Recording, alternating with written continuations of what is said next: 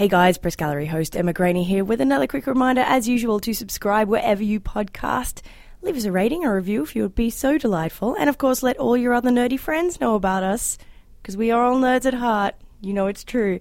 Uh, and if you have any questions, comments, or concerns, or want to reach out to me in any way, sending me photos of your dogs, of uh, mascots, you know, Eurovision tips that will make sense later on today, please do so. Shoot me an email, egraney at postmedia.com, or you can find me on Twitter at Emma L. Graney. Enjoy this week's episode.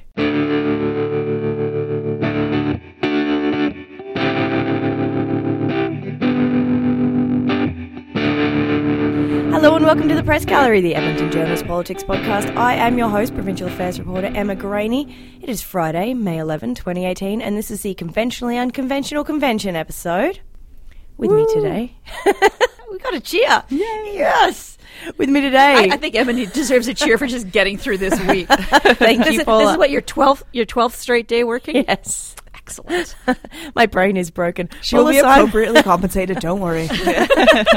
Paula Simons, how are you? I'm spanking happy. I'm flushed with the moral virtue of having ridden my bicycle to work for the first I time saw this that. year. So. I saw it downstairs next to mine. Fantastic. Yes. Nice work. Uh, Clare Clancy, Hello. how are you? I'm great. I had a lovely, relaxing weekend last weekend while you and Graham were picking up all the slack at the convention. So, So Graham also picked up some kind of bug at the convention and is off sick today. Sarah O'Donnell. So I am here. I am no Graham Thompson, but here I am. I'll do my best. it's an all ladies episode today. It's lovely. So we are going to be talking about which will come as a surprise to nobody, the UCP convention over the weekend. It was unconventional mainly in its size. There were like 2600 people there on the Saturday night when Brad Wall and Jason Kenney spoke. There were 3000 people.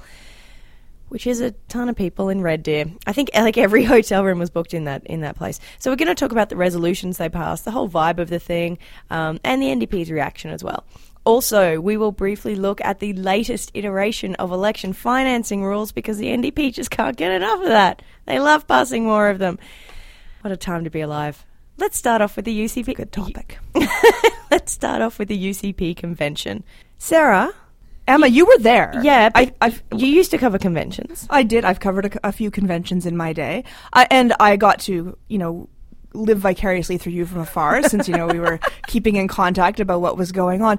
It really was a fascinating. It, and it's amazing how much political convention history in this province happens in Red Deer. Yeah. When I think about how many things I've witnessed in that Red Deer hotel, uh, is it the Sheraton? I, Yeah, I'm the. Sheraton, yeah, yeah. the Sheraton. It's just, uh, but you know, I I have I've seen some big conventions with hundreds and hundreds of people, but certainly nothing like the size that was described uh, by by you and Graham and other other political reporters on the weekend. Twenty six hundred people. It's a lot of people who want to be part of history and and get their first their say on the ground floor of the policy. Well, yeah. that's that's what they thought. What, yeah, what have their say? Have their say. We're putting that in uh, in air yes. quotes. What was interesting, uh, there was a larger convention. Um, we were doing some research uh, in Edmonton at the PC Leadership Convention in 1986 or 1985, and it was at the cattle thing up here, and there were about 4,000 people turned up to that. However, only 1,800 delegates. So this was actually 2,600 delegates. Well, and this also wasn't a leadership convention. I mean, a leadership convention has a built-in narrative of excitement that Yeah. you know, and that was you know picking the leader after after Lougheed, right? So, uh, or was that after Getty? Getty? After Getty. no, so no, I mean, Getty, it, Ge- Getty won. yeah. So that's that's the leader after Lougheed. So that was a huge. That was a huge thing at a time when pretty much everybody in Alberta was a conservative. So, I mean, it, it's almost not a fair comparison. What was very interesting to me was the arc of the whole weekend and and the initial the excitement and the you know the political heavy hitters having Brad Wall speak and Jason Kenney and it seemed like Andrew Scheer, Uh, yeah, I- Rona I- Ambrose. yeah, and I thought this was going to come away as a you know wow they did manage to accomplish their their successful weekend it was it went off without a hitch I I thought because I thought that they would also um, given the strict control that we've seen Jason Kenney exert and influence over the party so far. Um, but then on Sunday, I, I'd love to hear from you about what that how that dynamic changed in terms of when they actually started debating policy. And Sunday seemed to be where they where things Lost went off the rail. Yeah, definitely for the leadership, anyways. Yeah. Yeah. Yeah, it was it was interesting. So Sunday um, was the policies, the actually policy resolutions that they wanted to pass. Now we had a book that I, I'm going to show. It was about this thick. Readers, I mean listeners, you yeah. can't see, but this thick. About an inch. Yeah, about an inch, like 250 something in there. They just were kind of ripping through them pretty well. So the first lot of motions um, were kind of these group motions on big topics. So you had education, you had health, you had uh, environment, and they would just kind of vote through. The debate was sometimes do we want to grab one of these motions out of the group motions and maybe then pass it separately so we can have a separate debate or if it was contentious? So there were two points that really stuck out for me when that happened. First of all, about the carbon tax. So they voted overwhelmingly to take the carbon tax. We will axe the carbon tax motion out of the group motion so that they could vote on it separately. And I guess they wanted it to be 100%, but it only got 98%. It was passed by 98%. And the- and the, who, who are the who are the brave two percent at a, a UCP convention who defended the carbon tax? well, the uh, the MC actually he did an amazing job, but um, his name is Blair. He did a lot of the PC ones, but he kind of joked, "Look, guys, guys, yes is one." Two is no. Remember, ah, you've hit the wrong button. Uh, so that was quite funny. And then, of course, the other big one that came out was the parental consent line in education, which was not specific to GSAs. It didn't mention them. Gay straight alliances. It didn't mention them at all. What it said was um, we will bring back parental opt in consent for any subjects of a sexual or religious nature. or extracurricular activities. I mean, that's it. Does I mean? Yeah. th- I mean, this is the thing. Provincial law has always allowed that you can have an opt out for religious education and sexual Yeah. education. I mean, that's not new. That that that wasn't new with Bill forty four with Ed Stelmach. Um, I mean, that is still there, and and I support that. That the resolution also makes specific mention of extracurricular activities, and that's the coded language Yeah, for the is. GSAs. On, on that, Jason Kenney said he wouldn't vote for. He would not have actually voted for this motion because it, it what it said was reinstate parental opt-in consent, and parental opt-in consent was never a thing. So you can't reinstate something that was never a thing. But so interesting to see kind of UCP MLAs urging people not to Yeah. vote for this resolution because it does look so socially regressive. Yeah, I mean, and that's the thing. It's opt in as opposed to, I mean, what we have now is opt out. So this is like negative option billing, you know. I mean, so, so if, if, say, at my daughter's public school, when they brought in the Gideons to hand out the New Testament, and I was not happy, I had the right to opt her out of that in her public school. Um, but, but I didn't, w- opt in would mean that you would have to get everybody's permission Yeah. preemptively as opposed to giving them the chance to pull out. Yeah. and and and that's a, that is a huge difference too. yeah, Th- this was such a this was such a fascinating debate. I mean, and and it sounded like the mics were stacked up. Line Oh, yeah, up, people there were lining people up lines, yeah. and I mean it. The the language in this. I mean it.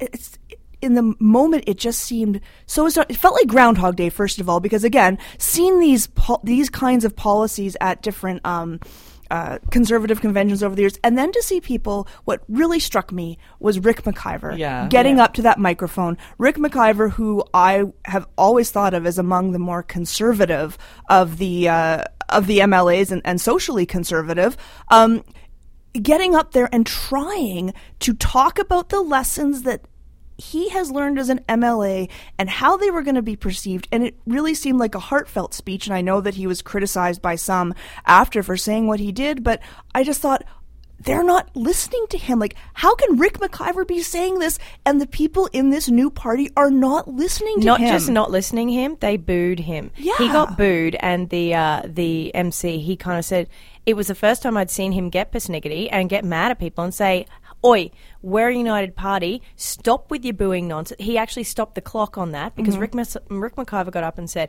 "I beg you, do not vote for this motion because this will make us the Lake of Fire party." Mm-hmm. And then people started booing. Some clap, but he was basically being heckled. The MC stopped at the time for the first time and said, "I stopped the clock.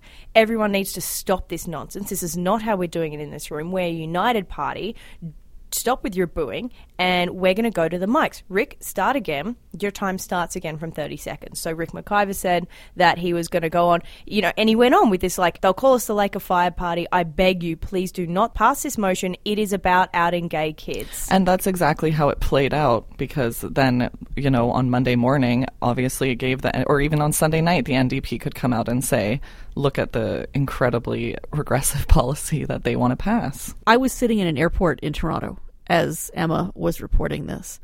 And I just thought to myself, you know, this this is the challenge. Jason Kenney ran for the leadership and said, I'm not presenting any policies because we're going to be a grassroots party and we're going to let the grassroots decide what our policies are. So every time we tried to nail him down, you know, what do you think about this? What do you think about that? When he was running for the leadership of the UCP or when he was running for the leadership of the Conservatives, and then when he was running to unite the parties and be the leader of the UCP, he would just keep saying, well, you know, I'm not going to present policies because they're going to come from the grassroots and we're going to have a grassroots guarantee that the grassroots people will decide what our party platform is. So, you know, it is true that a grown up political party doesn't work that way. But that's not what Jason Kenney told people. He told people he was going to be governed by the grassroots. And then all of a sudden, when the grassroots rose up and tried to grab him by the ankles, um, suddenly he was, I'm the guy with the pen. Nothing will be in the party you know, in the party platform that Yeah. I don't agree to.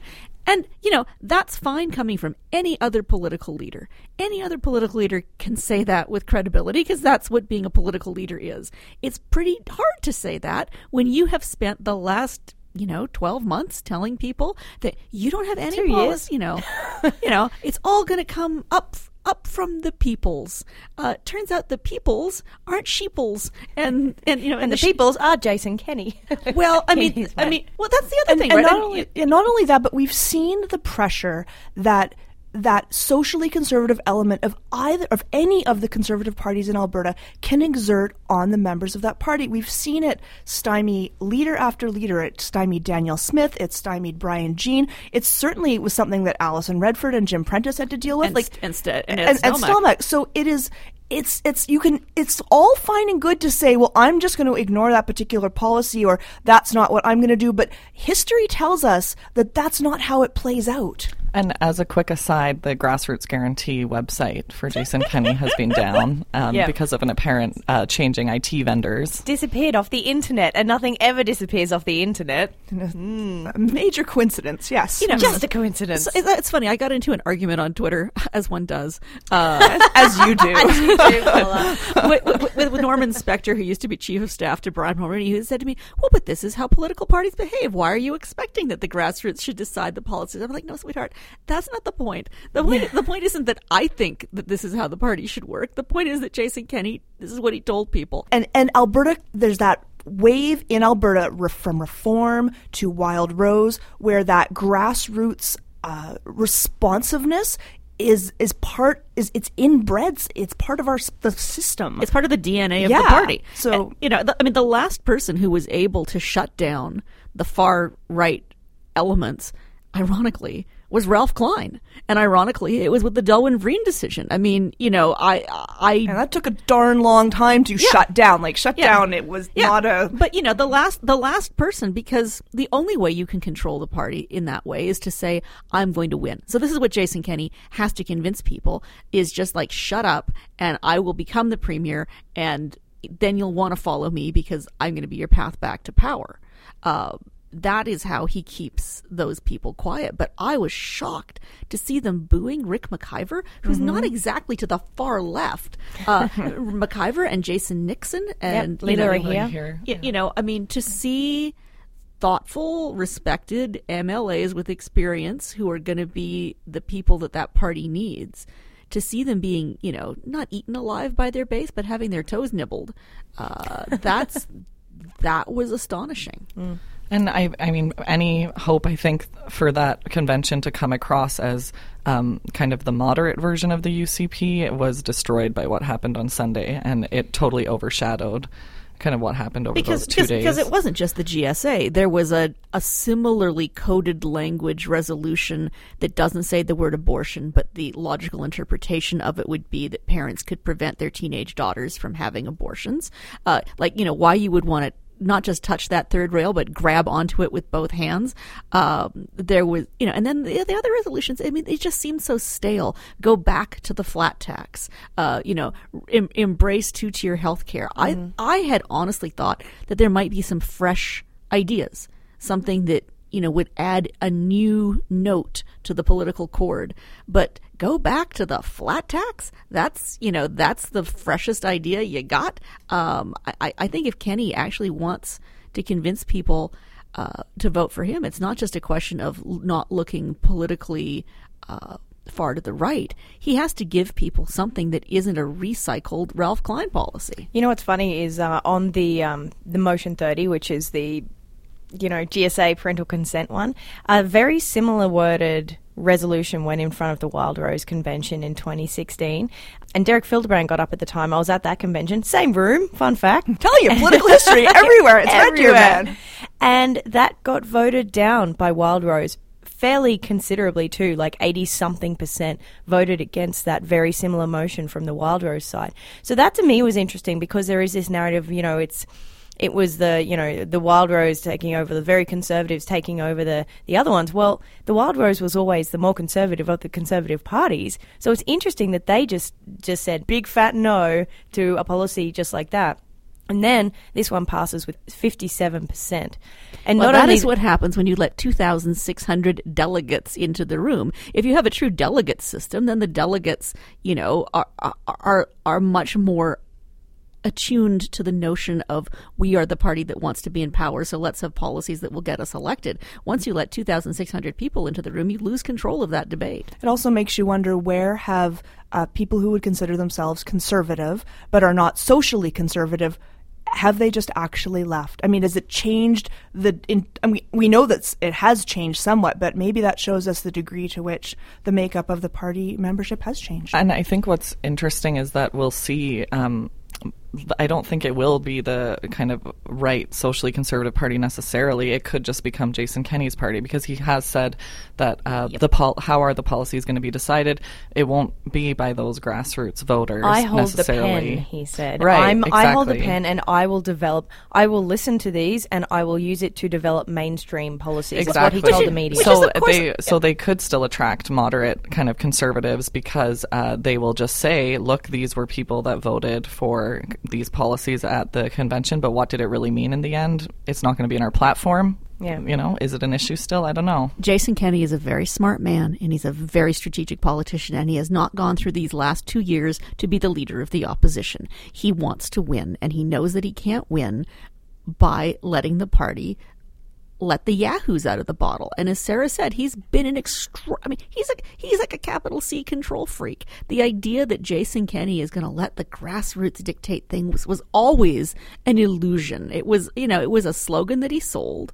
Uh, the grassroots It even have a stamp. It even said grassroots guarantee, Yeah, like he was that- stamping the yeah, stamping the literature. Yeah, that that that that website. I can't believe stamps anymore, Paula. that website's gone and it's never coming Makes me back. want a stamp. Says Um, that. And then now the political fallout of this, of course, uh, Clancy, you mentioned this earlier. Now you've been around the ledge this week when scrum after scrum and question after question in question period has done nothing but go back to the UCP policies, right? It handed the NDP a really amazing opportunity whereby, um, you know, on Monday, I guess, as an aside, um, there were new pandas in Calgary. Very exciting um, for the zoo. But uh, Yay! Rachel Notley was at that announcement and she. Uh, Surrounded by pandas and little and, and, and little children dressed as pandas. yeah.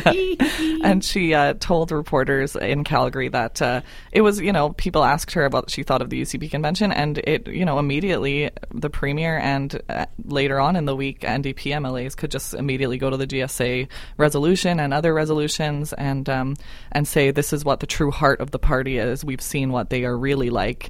Uh, it's like unveiling the truth behind them, kind of They messaging. use that a lot. The uh, we've we've seen behind the curtain. Yes, exactly, and and we've seen kind of what the truth of them are. So I, I think, I mean, it offered up the NDP a great opportunity this week, I suppose. Um, but uh, yeah, that's what we've seen scrum after scrum. Which were they capitalized upon when they when they, they blew up their bubbles. Uh, I mean, this Oh, yeah. this is the thing that was so extraordinary to me. The, I mean, the US, UCP under Kenney, they continue to run from the House every time they get to another iteration of the abortion clinic bubble zone debate, uh, which led to this completely surreal moment where Derek Fildebrandt, as the last That was amazing. as the last small C conservative in the House. So, so explain to me. He came up with an amendment. He came up with nine amendments, nine amendments to the bill, bill. and, And one of them passed, and it was, It was amazing. hilarious I was because the- he was so shocked that they voted for his amendment. I was in the house actually because I obviously wanted to go up and watch this, even though my brain was broken because it was like quarter past five or something at that point. And he introduced an amendment that basically would allow municipal police forces and municipal officials to enforce the bubble zones. And the NDP and Karen McPherson from the Alberta Party, they're like, that's a great idea, Derek. So Derek Fildebrandt gets up and he he he actually did a little fist pump and he's like, "Yes, I got one!" And the NDP are up voting yes. Derek Fildebrandt's up voting yes. Karen McPherson from the Alberta Party's voting yes as well.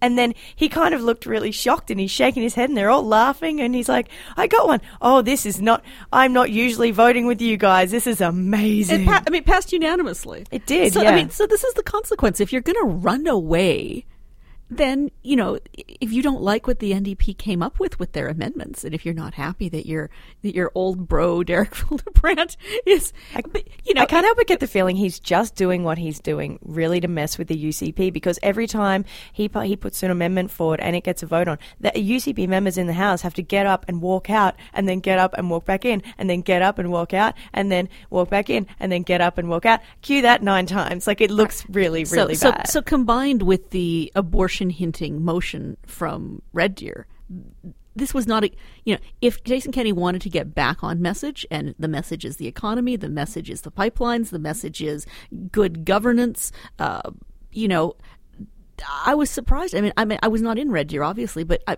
maybe it's just that I didn't see the coverage. There didn't seem to be a lot of debate about actual economic policy.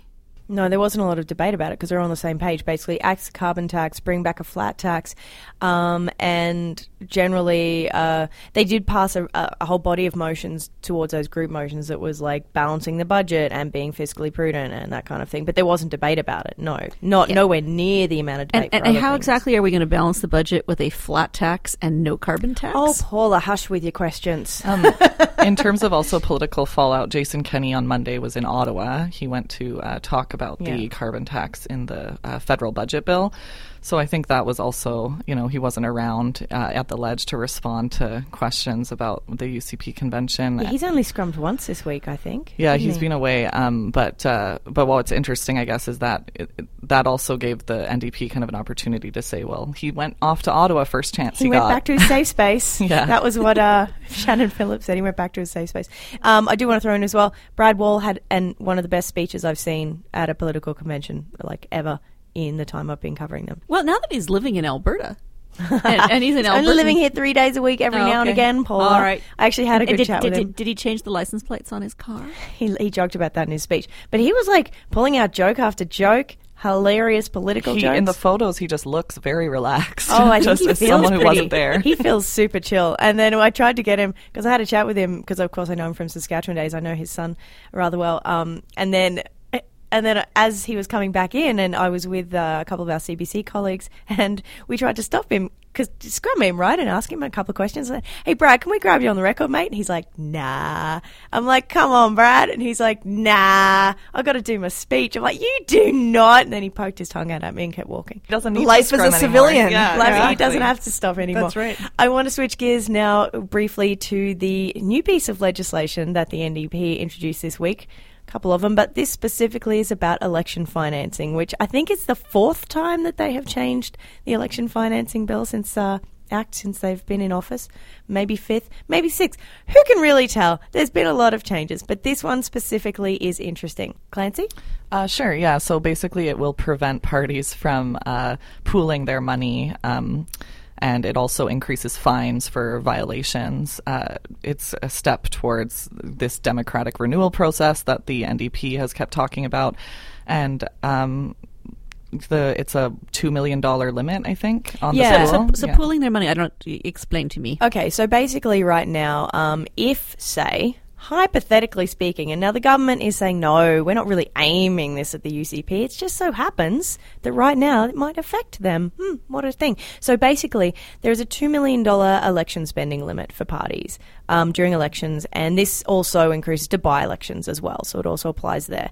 So as it stands, um, the UCP the PCs and the Wild Rose could all use $2 million and kind of pool their funds in a way kind of hypothetically pool their funds and spend six million dollars. Oh well, that would. I mean, okay, that's a perfectly reasonable change. I mean, sure, that targets the UCP, but you can't. That that's that's not fair. Yeah, and, and there are, and Jason Kenney said this too, and the NDP ad- admits it's like Jason Kenney said, you know, they kind of had a, a gentleman's agreement that that was never going to happen, and Jason Nixon talked to the House leaders and said, look, that's not going to happen. We're not trying to play fast and loose with the rules. That's what Jason Kenney said. But this is basically a way of closing that loophole so that if they were to do what they said they weren't going to do, they would be subject to fines now. And Jason Kenney said they're going to support the bill. It's Yeah, not absolutely. controversial, but he also said it- it wasn't necessary in the first place because they were never going to do that. Yeah, but you could, but you could see that coming down the road. I mean, say the Alberta Party and the Liberal Party, Exactly. You know, uh, yeah, it, yeah. I mean, that's that's just common sense. Yeah, it does make sense. Also, it ups the fines as well, so it goes from I think it's ten thousand, a hundred thousand, Up up to to a hundred thousand $100,000. Yeah, it dub- so it it effectively doubles the penalty for candidates, nomination contestants, and chief financial officers to ten thousand, and um, it's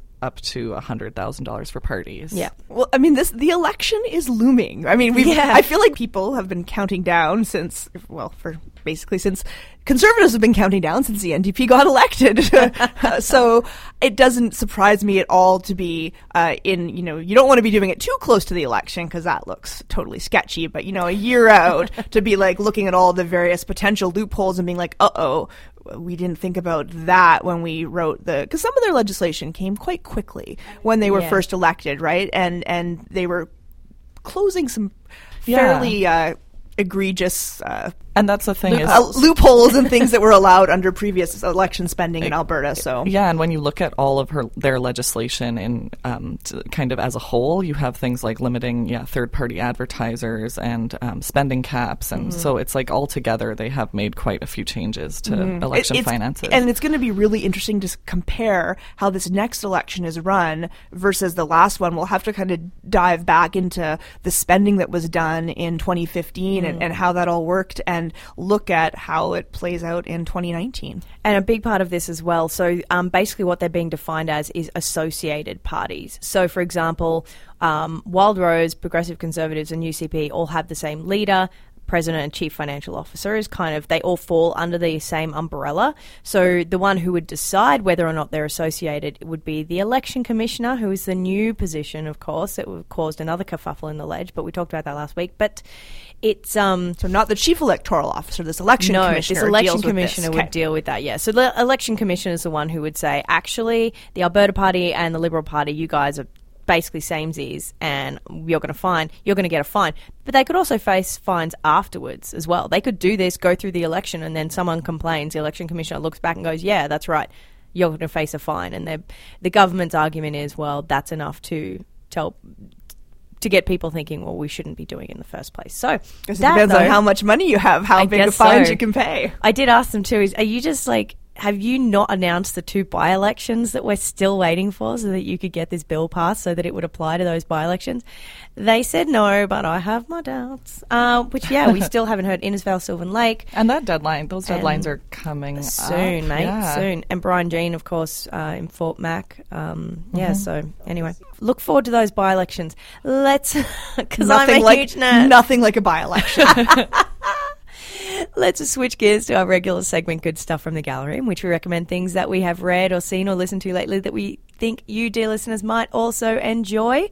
Paula, would you kick us off, please, my dear? Sure, I was in Toronto on the weekend for the National Newspaper Awards. And congratulations on your big win. Yes, congratulations. We're sitting with National Newspaper Award winner Paula Simons. Right. So the nice thing about going to the NNA is apart from the fact that I got a free trip to Toronto and I saw all my friends and family and I won. I won, yay! That's Um, like a lot of really good It's things. a lot of really good things, but you also get to be reminded a, lo- a lot of really, really good journalism that maybe you didn't catch the first time around. And so uh, I want to recommend that people look at two things. One, I mean, Robin Doolittle won in investigations for her big Unfounded series for the Globe and Mail, and and and good on her. But I didn't realize that the Toronto Star this year was nominated for a truly extraordinary series, equally extraordinary, about um, uh, temporary workers in Toronto working in places like bread factories where there were horrific injuries. Anyway, it was Is that where the journalist went undercover? Yeah. Yes, it- yeah. Yeah. It was it was a very very good That was series. great so I want to, and I also want to recommend um, Melissa Martin, who's a columnist for the Winnipeg Free Press.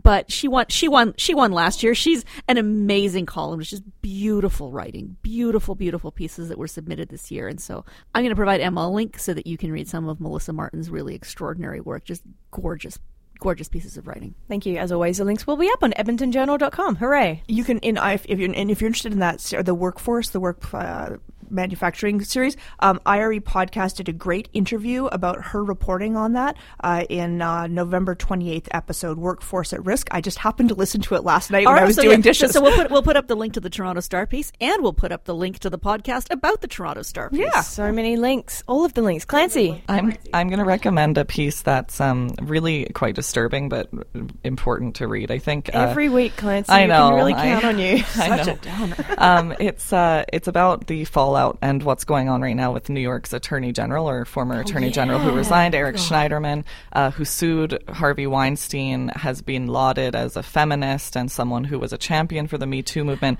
and then it turns out that little- four of his four, four of his um, yeah uh, former uh, partners accused him of well three former partners and one woman who he had he had been um, hitting, hitting on uh, accused him of violent behavior in, including hitting them uh, demeaning them just like really disturbing uh, abuse. And it's a really important read because it's the it's exactly what like a wolf's in a wolf in sheep's clothing story about someone who is, is celebrated as a feminist and an ally, and then turns out to be, um, you know, on the level of of people like Harvey Weinstein. Yes, but the, it re- So- there really were echoes of Ghomeshi, except in some ways. I mean, he, he's he's even more powerful, and it's really it's a it, there's a lot of political fallout too because he was one of the people who was supposed to be you know uh, holding Donald Trump to account. And, And yeah, and what's interesting um, about this piece is that he was the highest uh, law enforcement officer in New York, and then it's these really educated, high-powered women who were in a situation where they felt like they couldn't come forward because he was the law, so to speak, and told them that. Oh, yeah. I'm going to lighten the mood. um, this weekend, for those of you who know me well, know that I'm obsessed with Eurovision. Um, Oh, yes. The European singing contest. It also has Australia now, which I still think is weird and not necessarily correct. However, as an Australian, I suppose I support it. Um, it is the most fun thing ever to happen each year. Uh, my husband and I actually went to Stockholm a couple of years ago just to go to Eurovision. Met up with a buddy from England there. I love to watch it every year, um, and I highly recommend that you can watch it. Now, it is a it's usually live screen live streamed on YouTube, but it's been blocked in North America because of some stupid licensing kerfuffle. But I will find some links about amazing Eurovision things and some of my favorite um, some of my so, favorite wait, so you're saying ever. we can't watch it? How, what are you I'm saying do? there are ways you can, Paula, but they may Oh. or may not be legal. and we're not going to discuss them So we're not on gonna this discuss podcast, that especially with Sarah sitting here. What am I I'm just Yeah, am I like- really I'm upset the about fun- the Eurovision. the I'm the fun Eurovision police. links, Yeah, well, like, yeah, I guess I basically am the fun police. Yeah, that's true. Poor Um, Sarah. That's no, but there are there are great. That you know what the website every year just makes me really happy. I'll put up last year's finalist. He's a Portuguese. No, the guy who won last year. He's a Portuguese guy who actually had a really thoughtful and lovely song about I hearts. didn't Clancy and like I were him. watching it at the I same time, and we were him. booing it, but it was lovely. And then all of Europe got behind him, and wah wah wah. Anyway. I hope there's more pyrotechnics this year. That's all I'm saying. Yeah, it's the best. Sarah, I take us home. God, how do I top Eurovision? okay, well, I'll, can't, but I'm- that's okay, Yeah, okay. Well, in my reputation, that is like no fun. Um, I'll go back to serious journalism. Um, it, in the, the the Pulitzers were announced a few weeks ago, and I had an opportunity uh, to look at some of the pieces, and I last night was reading at the piece that won ex- the explanatory journalism award uh, for the the wall uh, which is a, a piece that uh, well, it's a series that the arizona republic and usa today and other papers in that chain did together it is an amazing look at the us mexico border and it's, it looks at where the wall is, w- what exists now, and what it would take to build a wall. It looks at the political, the cultural, the social implications. It is it truly is a comprehensive look at it, and they traced through helicopter, some by foot, a little bit of driving, uh, the entire border, and map out what what it would what is there now and it's just fascinating and i learned so much about the us mexico border that i didn't know That's amazing. Yeah. Guys, thank you so much for joining me. Um, Paula Simons, Clare Clancy, and Sarah O'Donnell for joining me here on the Press Gallery podcast. You can, of course, find all of our episodes at the edmontonjournal.com. No video this week, but that's okay. You can just imagine our lovely faces in your mind. Um, and join us again this time next week on the Press Gallery.